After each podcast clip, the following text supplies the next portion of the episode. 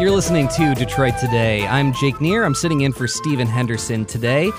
We're talking all hour about Flint, about water contamination, about the Flint water crisis, and what justice looks like in that situation. And we want to hear from you throughout the hour. Do you think that the former governor of Michigan, Rick Snyder, should face personal consequences for his handling of the Flint water crisis? Do you, what do you think justice looks like in this situation in your mind? What do you think would be a fair outcome in the end, or is that even possible? And do you worry about public officials facing personal penalties for decisions they make in office? Is there a certain chilling effect on people who make these important and high consequence decisions? The number on the phones, as always, is 313 577 1019. Again, that's 313 577 1019. We want to hear from you. You can also leave a comment on our Facebook page, or you can also hashtag Detroit Today, and we'll try to work you into the conversation. And we're going to continue talking about uh, this lawsuit that is moving forward against Governor Rick Snyder uh, with Jonathan Oosting, a political reporter from the Detroit News who's been covering this issue. Jonathan, welcome to Detroit Today. Hey, good morning, Jake. Thanks for having me. Yeah, good to hear from you. So, talk about what happened this week with this Flint Water lawsuit against Rick Snyder and his involvement in that suit. Yeah, so this is a major class action lawsuit. It's actually a consolidation of several separate cases against state actors, against local government officials, and even some businesses that consulted with the city of Flint. And uh, previously, um, late last year, um, the judge in this case, the federal judge, had actually dropped Snyder and several other um, uh, named defendants from this lawsuit, uh, but she reversed herself uh, this week. Um, judge uh, Levy, she Judith Levy, she um, reinstated uh, Snyder as a named defendant in the case, saying that uh, plaintiffs had put forth new evidence that she thought, um, you know, if proven true, uh, would would show that Snyder was, as as she and the plaintiffs both said, deliberately indifferent and quote uh, showed quote callous disregard for the health and safety of Flint residents. Um, so it, previously she said there just wasn't enough evidence against Snyder directly.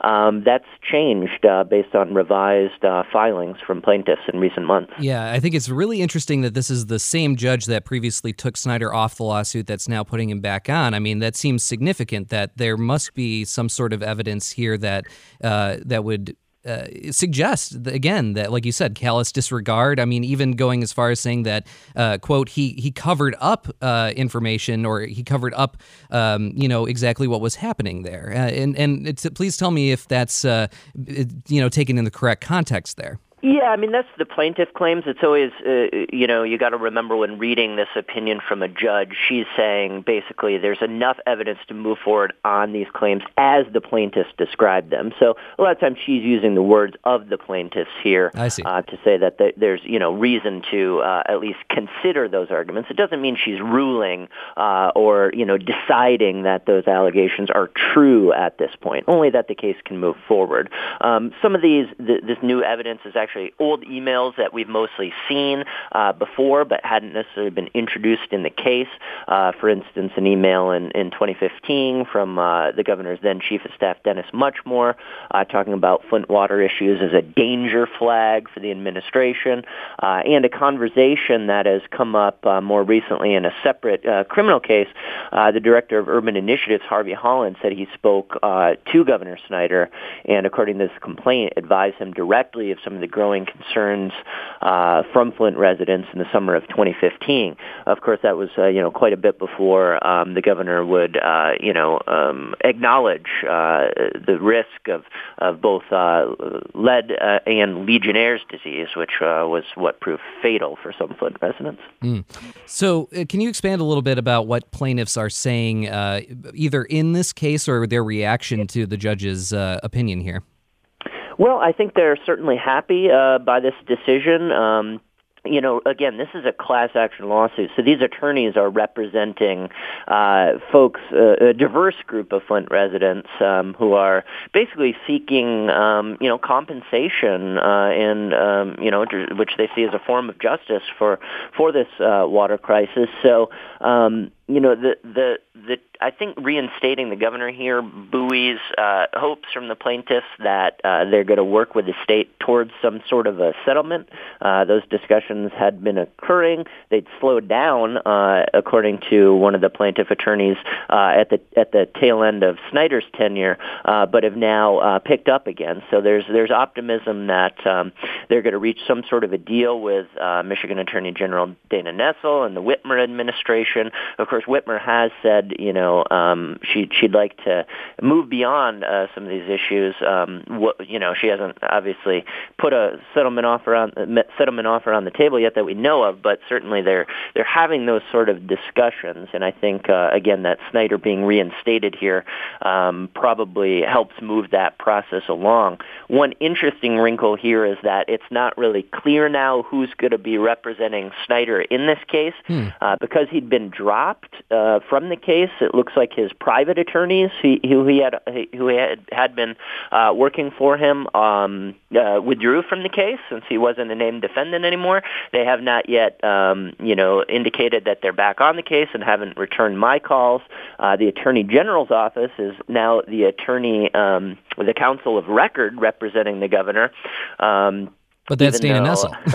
that's Dana Nessel, who right. doesn't necessarily see eye to eye with Snyder on a lot of things. So uh, when I asked the Attorney General's office whether they are, in fact, now representing Snyder, uh, they said we're still reviewing the the ruling. So I think they're not exactly clear what's going to happen uh, yet on this moving forward either, in terms of who uh, now is in a position to defend the governor. Well, and it's interesting. Sure, sure. It's interesting that this is all happening as there's been such a huge political shift in the leadership in state government in Michigan that that when this all started moving forward, it was uh, you know Governor Snyder's administration. It was a Republican controlled. Uh, all all of Michigan government was controlled by Republicans. Now you have a Democrat in the governor's office and a Democrat as the attorney general. Two people who are directly involved in some of these things, and and that that you know, in some ways, seems like a, a, very, very significant thing for the chances of this case in the way that it moves forward. Certainly, and these are two Democrats and Governor Whitmer and Attorney General Nessel, who, of course, were very critical of the way the Snyder administration handled the Flint water crisis and made that very well known on the campaign trail. Now, of course, uh, you know, in, in terms of a settlement, they have, uh, uh, I would suspect, some interest in in you know keeping costs reasonable here uh, for the state. Um, so that's going to be an interesting position to see uh, for them to see um, what. Uh, if in fact they do reach a settlement, what that will look like. Yeah. You're listening to Detroit Today. I'm Jake Neher, sitting in for Stephen Henderson today. We're talking about the Flint water crisis. We're talking about the lawsuit that's mo- moving forward in the Flint water crisis on behalf of victims of that uh, terrible, uh, you know, catastrophe that happened in Flint. Uh, and, you know, Rick Snyder being named as a defendant on that case yet again. And we want to hear from you on this. Do you think that this is a good thing that the former governor, Rick Snyder, is facing personal personal consequences for the Flint water crisis that he should be named as a defendant on this. Um, what do you think justice looks like for the victims of the Flint water crisis? Does is that even possible to reach a point where justice is served? Uh, what do you think would be a fair count, uh, outcome? And you know, do you worry about a possible chilling effect on the way that people in these really high positions of power make their decisions? That if they could face criminal or uh, you know, criminal or civil lawsuits against them for the decisions that they make on behalf of the people in Michigan. Uh, is that a good thing? Is that a bad thing? Uh, of course, the number on the phones is 313 577 1019. Again, that's 313 577 1019. And uh, we'd like to go to the phones here. Jerry in Detroit, uh, you're on Detroit today.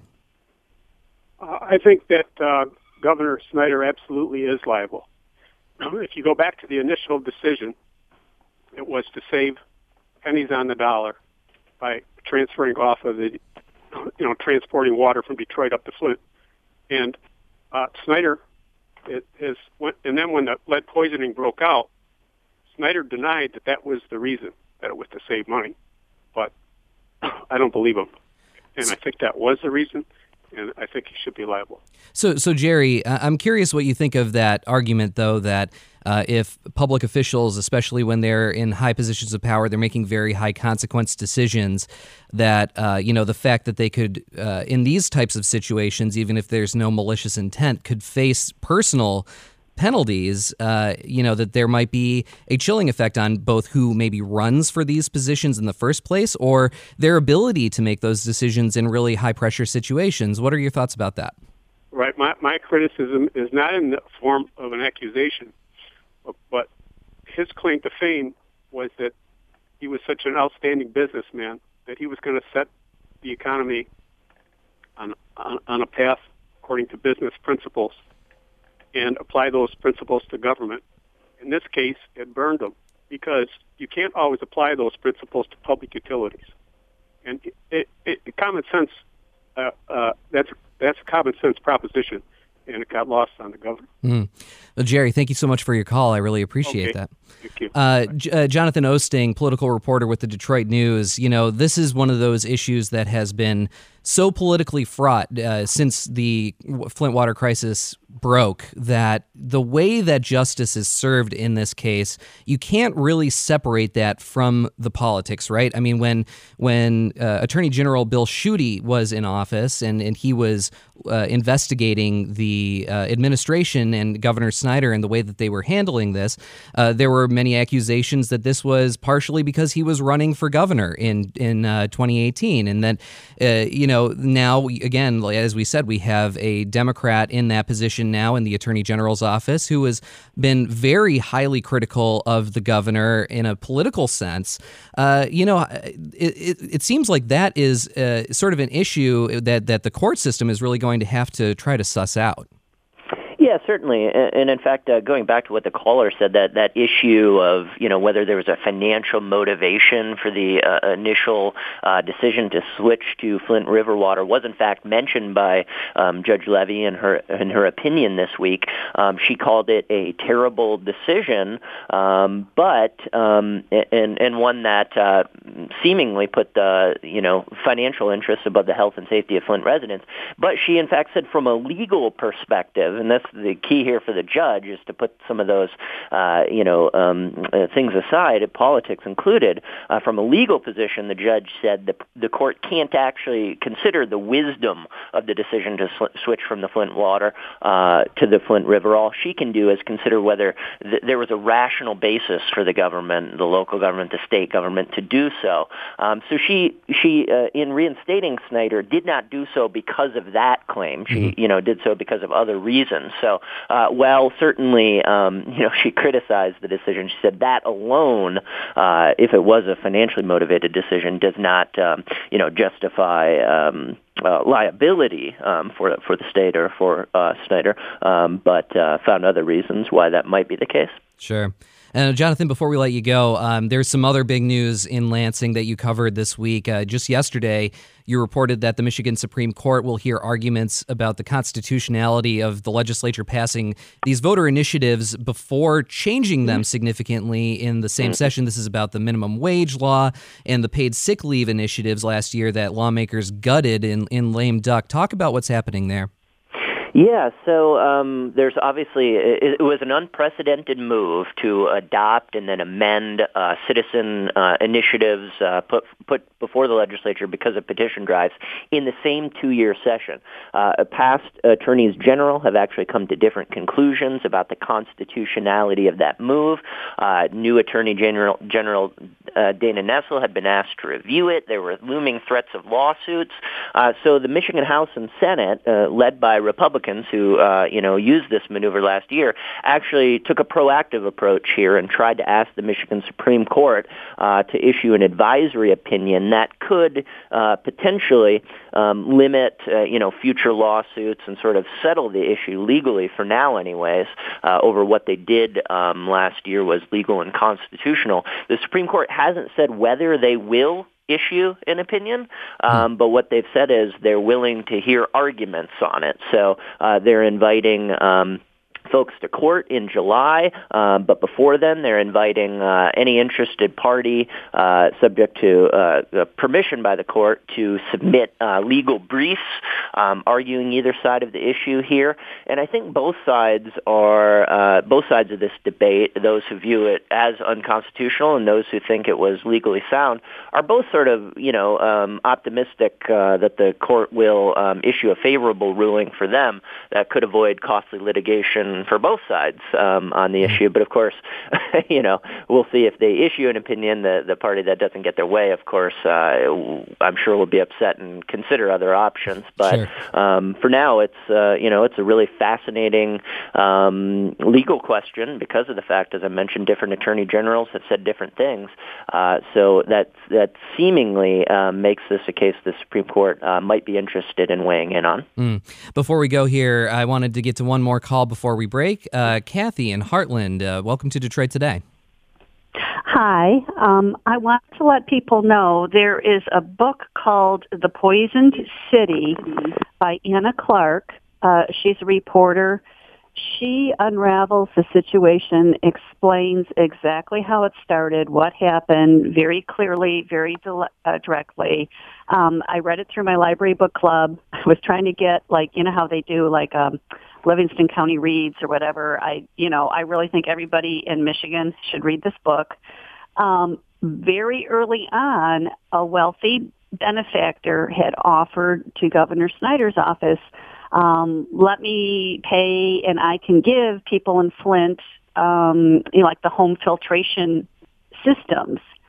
And his office turned that down because they thought it would make it look like there was a problem with the water. You know, this was early on, but they were more concerned about, you know, because at this point people were still saying um, the water is fine. The water is mm. fine. Yeah, Kathy, um, I, I, appreciate that. Thank you. And and we actually have had uh, Anna Clark on the show to talk about her book and a really fascinating uh, work that she did uh, around the Flint water crisis and uh, and so forth. Uh, now, uh, Jonathan Oosting, that gets to an interesting point that Congressman Dan Kildee brought up earlier in the show. an example of what he says the Snyder administration treating this more as a public relations crisis than a public health crisis. I think the question now is is that something that is subject to criminal, um, you know, uh, cr- uh, criminal um, investigation or cr- uh, criminal uh, charges or a lawsuit, as we see proceeding here. That's going to be uh, what what the courts are going to have to figure out. Yeah, that's right. For now, uh, you know, this lawsuit that Snyder was reinstated as a defendant on is just a civil case seeking damages. Um, we, we of course know that Attorney General Bill Schuette, the former Attorney General, had charged uh, several um, state uh, officials, but never got up um, as high as the governor. Uh, we've got a new um, Attorney General again, and she is, you know, taking a fresh look at the case. Um, so it's unclear yet whether she's going to, you know, um, perhaps uh, look at uh, additional charges. But um, you know, I guess we'll just have to wait and see on that. All right, Jonathan Oosting, political reporter with the Detroit News. Thanks so much for being here on Detroit Today. Thanks, Jake. Appreciate it. Coming up, we'll talk with the creator of a play that opens tonight at U of M, inspired by the victims of the Flint water crisis.